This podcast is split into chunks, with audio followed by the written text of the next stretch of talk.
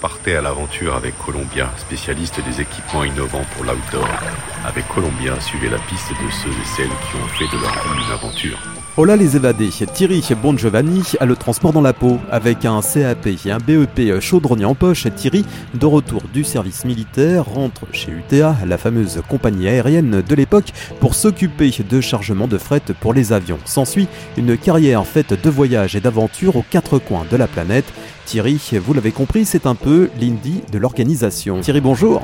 Bonjour. Alors, je le disais en intro, euh, le transport c'était euh, dans votre ADN Par le plus grand des hasards, mais il est rentré dans mon ADN, effectivement, et le sang a coulé dans le transport euh, depuis, depuis plus de 30 ans.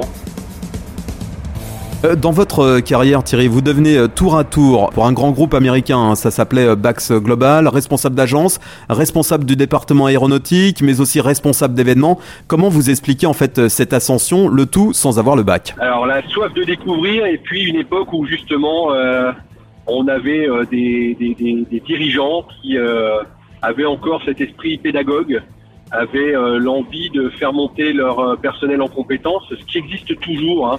Euh, malgré tout. Euh, et pour autant, euh, certainement une confiance plus plus accrue en ces dirigeants, donc qui avaient qui avaient l'envie donc de faire grandir une partie de leur personnel. Et cette opportunité, ben, je l'ai saisie.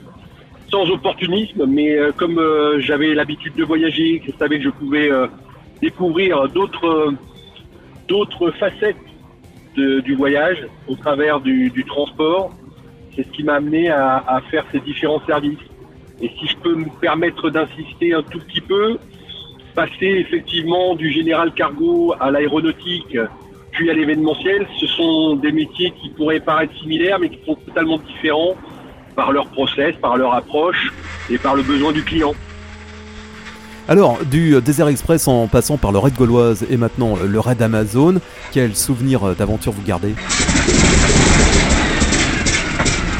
En 2001, euh, Red Gauloise sur le Kyrgyzstan avec euh, une prévision de transport par la route euh, via via, l'Iran et l'Irak pour remonter ensuite sur sur le Kyrgyzstan. Et puis finalement il y a eu la guerre du Koweït.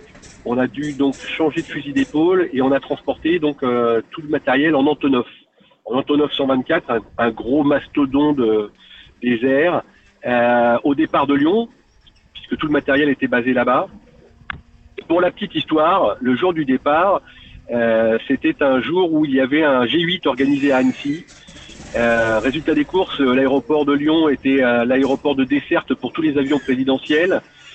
Ça, c'était le premier point. Donc, c'était farci de CRS, de militaires, et nous, on devait faire rentrer 400 mètres cubes de matériel sur le sur le tarmac pour pour charger l'avion. Et puis, euh, malheur au grand malheur, l'avion qui est arrivé est tombé en panne. On ne pouvait pas ouvrir le nez de, de l'avion pour, pour le charger. Mais j'avais un contrat avec la compagnie euh, que j'avais choisie pour avoir un deuxième avion dans les trois heures. Et là, l'aventure commence, c'est-à-dire qu'on déclenche le, le, plan B, on espère que l'avion euh, arrivera bien dans les trois heures. Vous avez FR3 Lyon qui est là, le Progrès qui est là, vous avez les gens de l'organisation qui sont là, vous avez une grosse, grosse, grosse pression parce que vous savez que le matériel doit arriver en temps et en heure là-bas.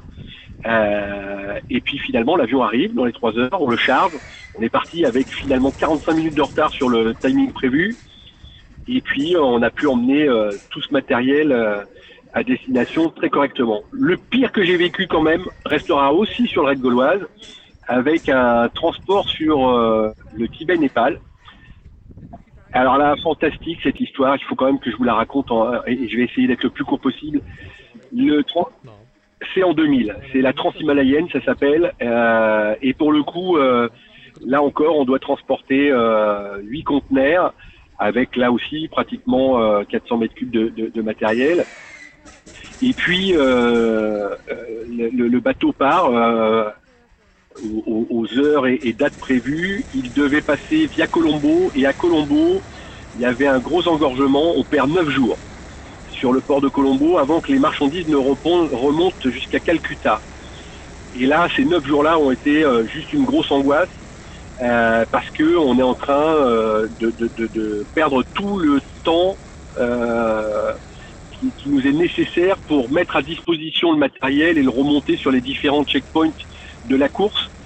Donc je pars euh, sur Calcutta avec l'accord de ma direction pour faire dédouaner les marchandises au plus vite et je remonte entre Calcutta et Katmandou en camion.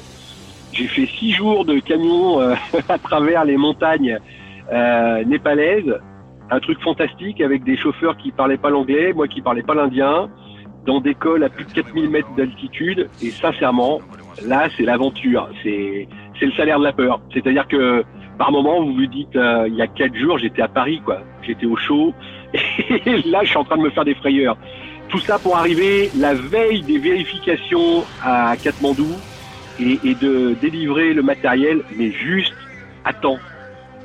Et la course a pu se dérouler en, en temps et en heure. Ça a été euh, les deux plus grosses aventures, j'en ai plein d'autres, mais les deux plus grosses avec une pression juste inimaginable. Et puis finalement avec euh, avec une fin très heureuse puisque les courses se sont déroulées dans les meilleures conditions et, tout le monde a été heureux d'avoir rempli sa mission et l'orga et moi euh, pour la partie transport. Donc ça, c'est des choses que j'imaginais absolument pas quand je suis rentré dans ce métier.